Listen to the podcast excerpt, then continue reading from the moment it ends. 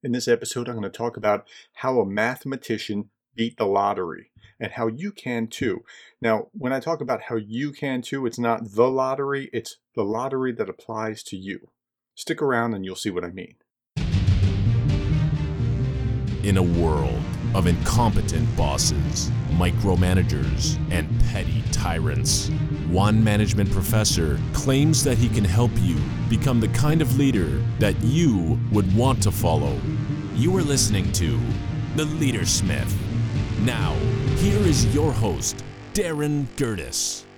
Okay, so I found this great article about how this mathematician, this retired mathematician, has been beating the lottery for years. In fact, it was such that the FBI was actually looking for him, like trying to figure out how does does this guy keep winning, and they were investigating him, and they just found out he figured it out. So before we get into the lottery, let me put a few caveats first. One, don't play the lottery. I, the the lottery is a tax on those who are bad at math this guy was really good at math, but don't play the lottery. I don't play the lottery. I've never lost. Okay, I know you have to be in it to win it, but um, it's it's just a bad idea. Uh, the the odds are always on the house, which is the government that runs the lottery. Okay, as I was looking at this article, it led me to some other articles. I just started to Google like you know what are your chances of winning? Well, your chances of winning like Mega Millions are one in 302 million, or Powerball are one in 292 million. That that's your odds of winning. Very slim, very unlikely. I mean, you, you're likely to get struck by lightning a few times in a row before you're going to win that.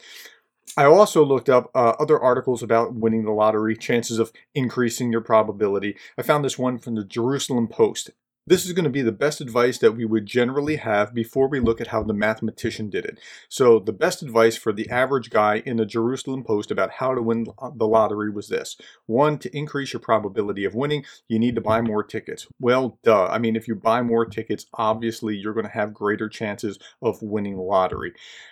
Okay, number two, uh, form a lottery syndicate where you gather money from lottery players. And so that means you have more tickets, but then you split it more ways if you win. If you have 10 people all buying the tickets, well, okay, so it's the same thing, just said it a little bit differently. Number three, don't choose consecutive numbers. Okay, that may or may not matter. Number four, don't choose a number that falls in the same number group or ending with a similar digits. I don't know why that matters. It, it, it actually doesn't matter because this is all random. You have as much chance of winning with these numbers as those numbers because it's all random. Number five, look for more unpopular games played at odd times. Now, that one is actually a key to why this mathematician won. He was playing a different game. Number six, uh, better if you play less popular games with fewer players so you have less competition. That also was part of this mathematician's strategy. Number seven, some people play lotto based on the numbers of their birthday or birthday of a family member. I don't know how useful that is. Number eight, keep in mind that every number in the lottery has equal probability of being chosen as the winner. Now that's the key. This is why this is so, uh, it, it, looks like maybe, you're going to get lucky. No, it's random and any number combination is as good as the next. So just understand you're not going to game the lottery when it's like that. But there are some games that can be gamed, and this mathematician did. Number nine, play the right games. And that is the key to this mathematician's success. Okay, so that brings me to the actual article. This was an Entrepreneur magazine not too long ago. It said this retired mathematician won 26 million from state lotteries legally. His name was Jerry Selbee. The article was written by a man named Gene Marks. And Jerry Selbee is a retired mathematician. He's in his late 70s, almost 80, something around that age. Uh, and he's just been playing the lottery for years. But he's a mathematician who understands how statistics and probability work. And the the game that he chose was strategically chosen.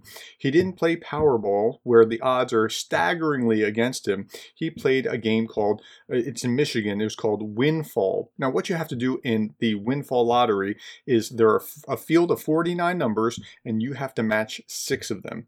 Now, in this particular lottery, if you match all six, you win. But the way that it worked was if you don't match all six, somebody who matched all five wins. And if nobody matched all five, then somebody who matched four wins.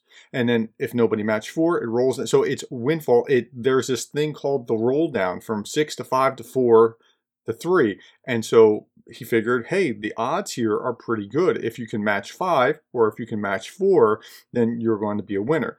Now, Selbee has a degree in mathematics. He went to uh, Western Michigan University, and he just said, and there's this fascinating 60 minutes interview with him as well. And he was like, "Well, I just took you know three minutes. I calculated out the odds of that I would uh, win if I bought a certain number of tickets, and that's what he did.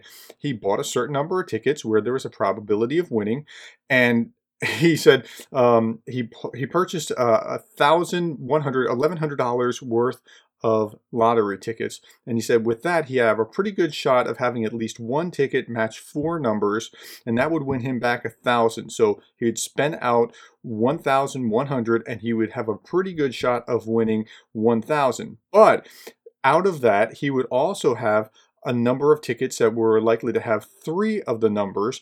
And so with the three of the numbers, he had a good shot at winning more money.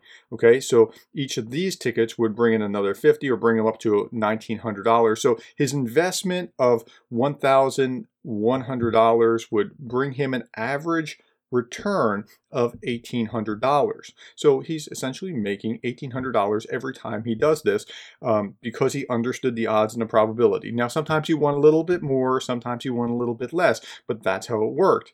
And so he described it as like this. And the author from Entrepreneur said this quote, do this over a number of years, seven times a year, spending as much as $600,000 each time. And well, you get it. Over time, Selbee amassed 26 million in winnings with a net profit of $8 million before taxes.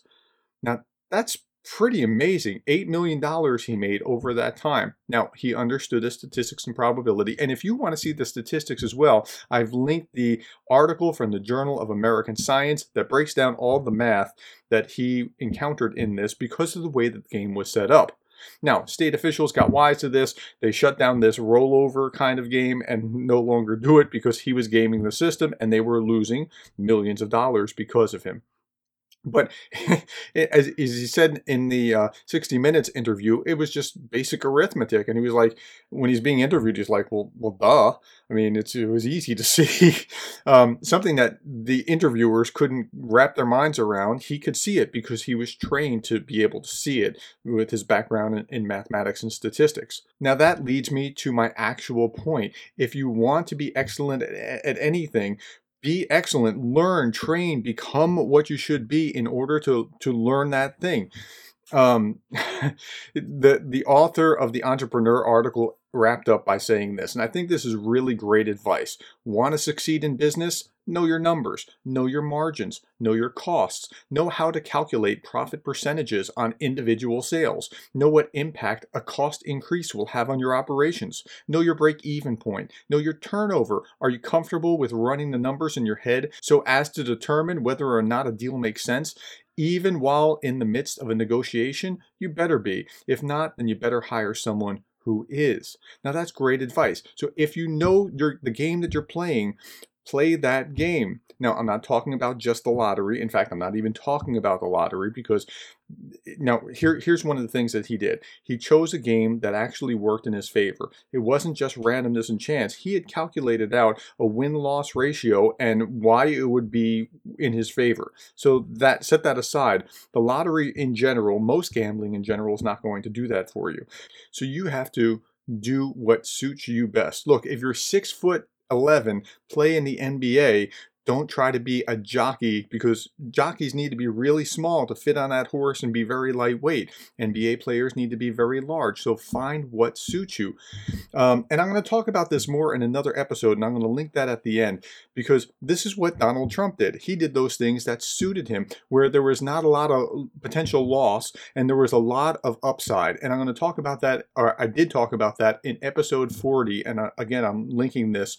Um, in episode 40, you know, when Donald Trump was going to do The Apprentice, there was all upside and no downside, or almost no downside. That's the way that you want to think about it. You want to think about, uh, Warren Buffett talks about this, about not losing money. He talks about, you know, setting himself up so that there's only upside. And that's how you need to think about whatever endeavor you get into. Where Where's the upside? Where's the downside? Are you suited to be doing that thing? So if you can do that, you can win your own lottery. Now, it's not going to be the lottery, but look, I'm a professor, right? I spend a lot of time reading. I get leverage. I get a certain amount of leverage just by having spent more time reading. So I've, I've read 100 books a year for at least 15 years that I've tracked it. And probably before that, I was about at 100. So when I do that, over time, I learn things. I There's compound interest. Compound interest. Einstein, Warren Buffett talk about how compounding, the compound effect. Darren Hardy has a great book, The Compound Effect when things compound, it grows, you become better, faster, more able to do things. Now, I should keep doing what I'm doing because over time, I'm going to get better at it and better at it and better at it, as opposed to shifting gears right now and doing something else and lurching this way or lurching that way and doing this or doing that and trying, right? I should, as I do this, I'll be better. I'm going to win my lottery. It's not the lottery, but it's my lottery. And you need to think about what it is that you can be excellent at where you can win too. And that brings me to the quotation for contemplation for today. It's by Archimedes. He said this Give me a place to stand with a lever, and I'll move the world. Now that's talking about leverage. It's about using what you have that's able to do more than just your raw muscle power. But how are you able to think differently? How are you able to, to move this differently? What advantages do you have that you can use in this place? Okay, I'm about out of time, but listen, here's what I want you to do. Leave your comments below and let me know what else I missed in this process. Tell me what it is that we could talk about more to help you understand this process even better. And hey, if you enjoyed this episode, please think about subscribing and liking. I'm trying to help you become the kind of leader that you would want to follow.